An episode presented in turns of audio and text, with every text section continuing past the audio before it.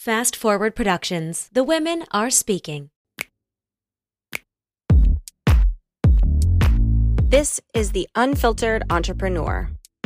My name is Ashli Pollard. Here you will find business tips, entrepreneurial advice, and an honest account of mistakes I make along the way. I will also have some friends along for the ride who can add in their own experience, obstacles, and what we can all learn from each other.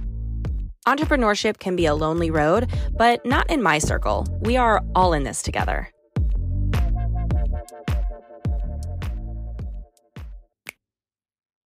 Okay, so here's the thing. I worked in the fashion industry in corporate in New York City for 10 plus years. And if you've been in my space for a while, you've heard me say that. I've worked at some of the biggest brands in the fashion industry. And what's funny is that there's definitely some brands that were very weird about hiring. Let's call it like the cool girls. One brand I worked for had a rule that fashion girls only go out below 14th Street, which is basically saying like the rest of New York City was trash, which I clearly don't believe. But I always thought it was funny and it stuck with me. So, not only am I going to be exposing some of those funny rules and insider secrets and the ways the fashion industry worked, but also some of my debaucherous, wild, and crazy stories that I have of my time in the fashion industry. Tune in each week to Below 14th Street, which are my episodes inside of the Unfiltered Entrepreneur, where I'm giving you the inside scoop.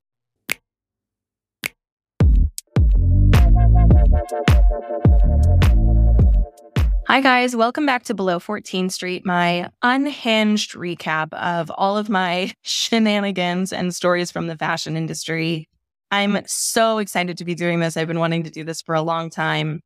And I don't know, I might get in trouble. So join me for the ride. Today is really exciting because I'm sharing the story about one of my I would say one of the coolest jobs that I had, and not necessarily to the public or anything like that, but it was cool to me because it really meant a lot. And I think that I very much believe that the beginning of your career can really set you up for success if you get confident. If the beginning of your career gives you confidence, you'll keep going because it it gave you that confidence. And if the beginning of your career is tough, it might stifle you because that's your belief is that it's always going to be tough. And this experience, I think, set me up for success. And I can't wait to like meet her one day and tell her about. Maybe I'll DM her. I should DM her. But anyway, I just wanted to share that today I'm talking about how I got the job at People's Revolution. Now, I'm definitely going to age myself here. I'm currently 35. And I know that some of you guys think I'm like 27 because I'm like, they look like so young. I'm just kidding. That was for myself.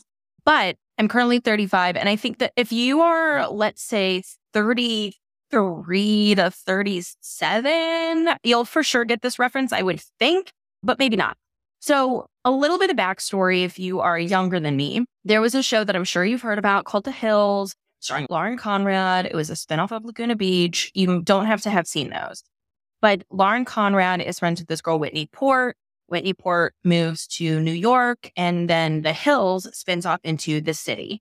The reason for that is because that's what you call New York when you live there. It's like, oh, I'm in the city this weekend. You know, let's go out in the city, that kind of thing. So this spin off into the city, Whitney Port starts working in the fashion industry. She's now like a big time name. I think she has a line with Kohl's and her own product line and a few things like that. But Whitney Port and Lauren Conrad on the Hills interned for a PR company called People's Revolution. And then Whitney Port on the city worked for People's Revolution. People's Revolution was started by a woman named Kelly Cutrone, who still runs it to this day. And Kelly Cutrone is a bad bitch motherfucker. Okay. She's so rad, so inspiring, so incredibly cool. And I watched that show and Kelly Cutrone got like kind of, I don't even want to say a bad name for herself because I don't think it was negative, but she made a name for herself that she was like a don't fuck with me bitch. You know, the lay of the land looks like this.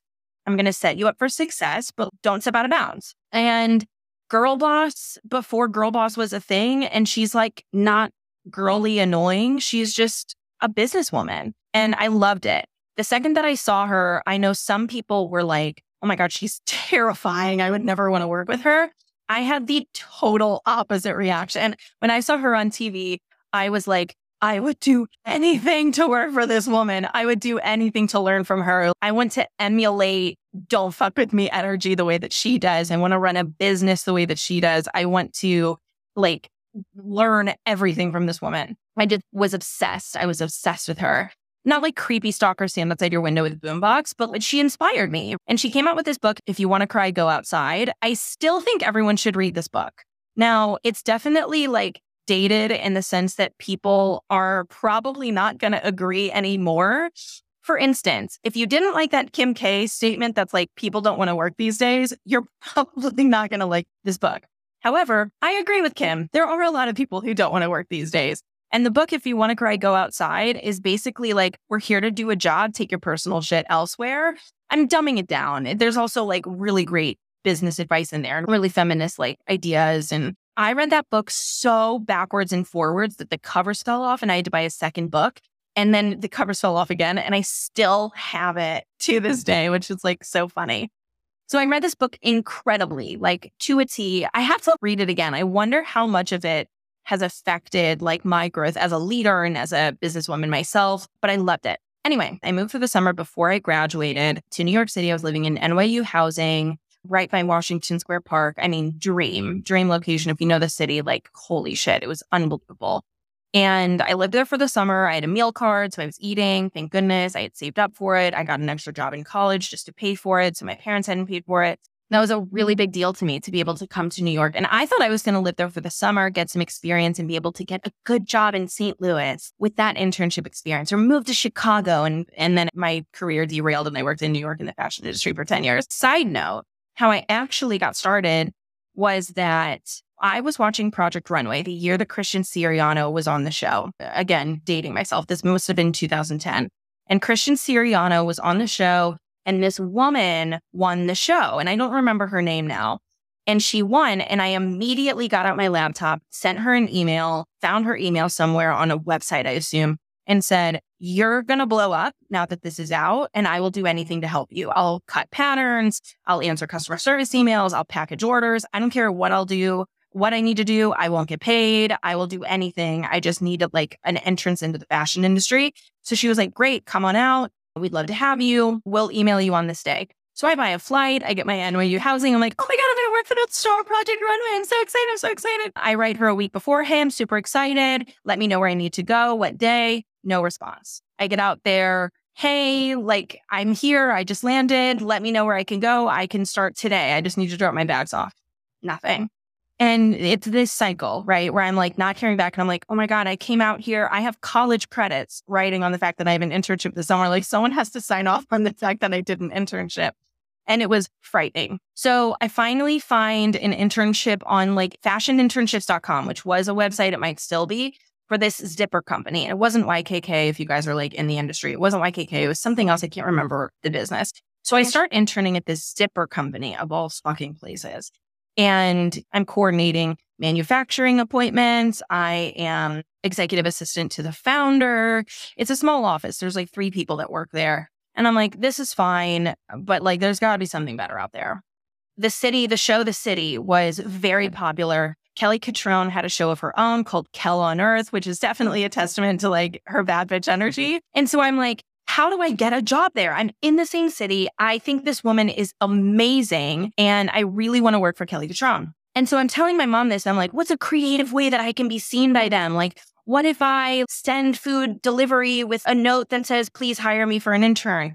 And my mom was like, you're overthinking this. Just call them. And I'm like, no, there's no, there's no way I could just like call. And she's like, just call them.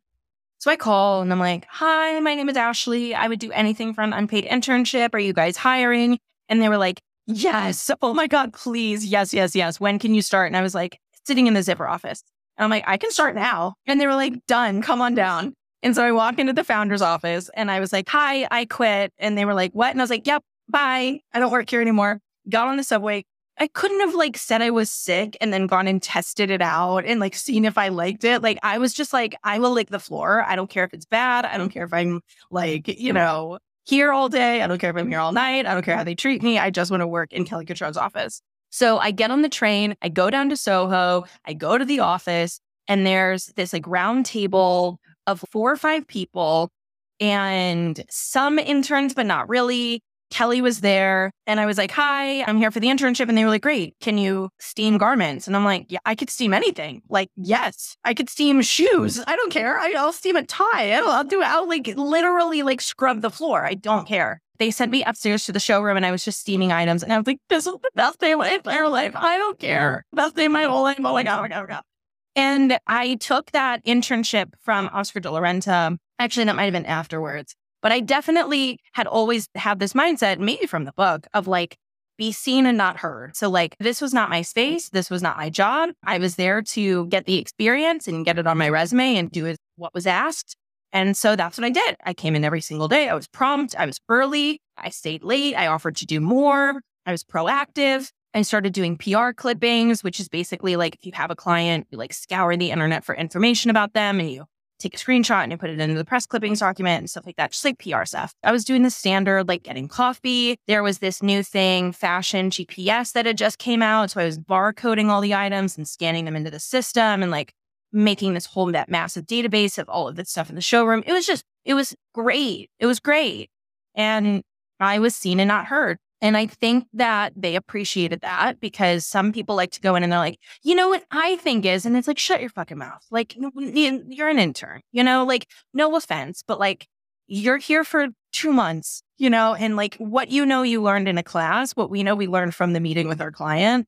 And I knew better. Let them do their job, stay out of the way, get the internship experience, and go on with your life. And that was how I got in. That was how I got in. I have more stories about working with Kelly and how I got to get a location with her, but I'll leave you with that for now. And I'll tell that story on another episode if you guys are even interested. But highly recommend reading if you don't want to cry, go outside. I should probably reread it again. But God, I must have read that book. That might be the most read book of my whole life. I must have read it 15, 20 times. And there was something really powerful about that experience about like all I had to do was call I just called them an app. And this is what's crazy. This is, I can't believe I left this out. I hope you're still listening. This is what was crazy is that I was like, how do they need help? How do they need internship help right now when their TV show is on the air? Like, aren't, isn't there a line out the door to work here? Like, aren't people begging for an internship? And so once I got a little bit comfortable, maybe people had left by the end of the day. It might have been the, first day, might have been the second day. But I remember saying to someone who had a full time job there, like, I don't know how you guys have trouble finding interns because I thought that, you know, I would have to like be in line of like a hundred people to even be seen to get a job here. And they said to me, you would be so surprised. I think we're not really hearing a lot because people assume we don't need anyone. And I think that that has always stayed with me, especially from a sales capacity, like, well, I don't want to reach out, out to them. Of course, they have a social media manager. I don't want to reach out to that person. They have branding. They mm-hmm. don't need a rebrand. And the thing is, like, you don't know. Maybe they don't like their branding. Maybe they do want to rebrand. Maybe they do need mm-hmm. new photography. Maybe they do need a fractional CMO. Maybe they do need finance, whatever the fuck you do, you know? And I think it always stayed with me this idea of you won't know anything mm-hmm. unless you ask. Stop making assumption. And if you want the thing, stop skirting around all of these like flailing, fragrant ways of being seen and just ask, do you need help? I can help. And that's always stayed with me. And Kelly, if you're listening to this, I can't tell you how much I've learned from you and how grateful I am for you. You never would remember me because I was just a little dweeb in the corner cleaning my clothes. But I hope this makes its way to you somehow. Maybe I'll send it to you because it fully changed my life.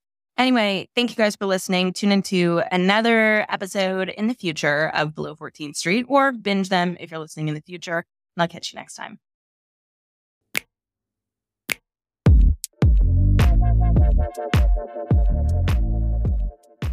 Before we go, there's a couple things I want you to remember on these episodes. I'm obviously all about helpful information and telling stories about my life. And part of being a human telling her story means that even though I'm trying my best, my memory may not always be serving me perfectly. Some facts in here might end up being inaccurate or changed or incorrect. You know, if I get a date wrong or a specific place where I was at, just know that I'm doing my best to recall from memory and piecing these stories together from you. There's also some cases where I may have changed a name or something that can refer back to a specific person so that I don't cause controversy with someone or a brand and make sure that everybody is protected. Doesn't change the point of these stories. They're all still my own.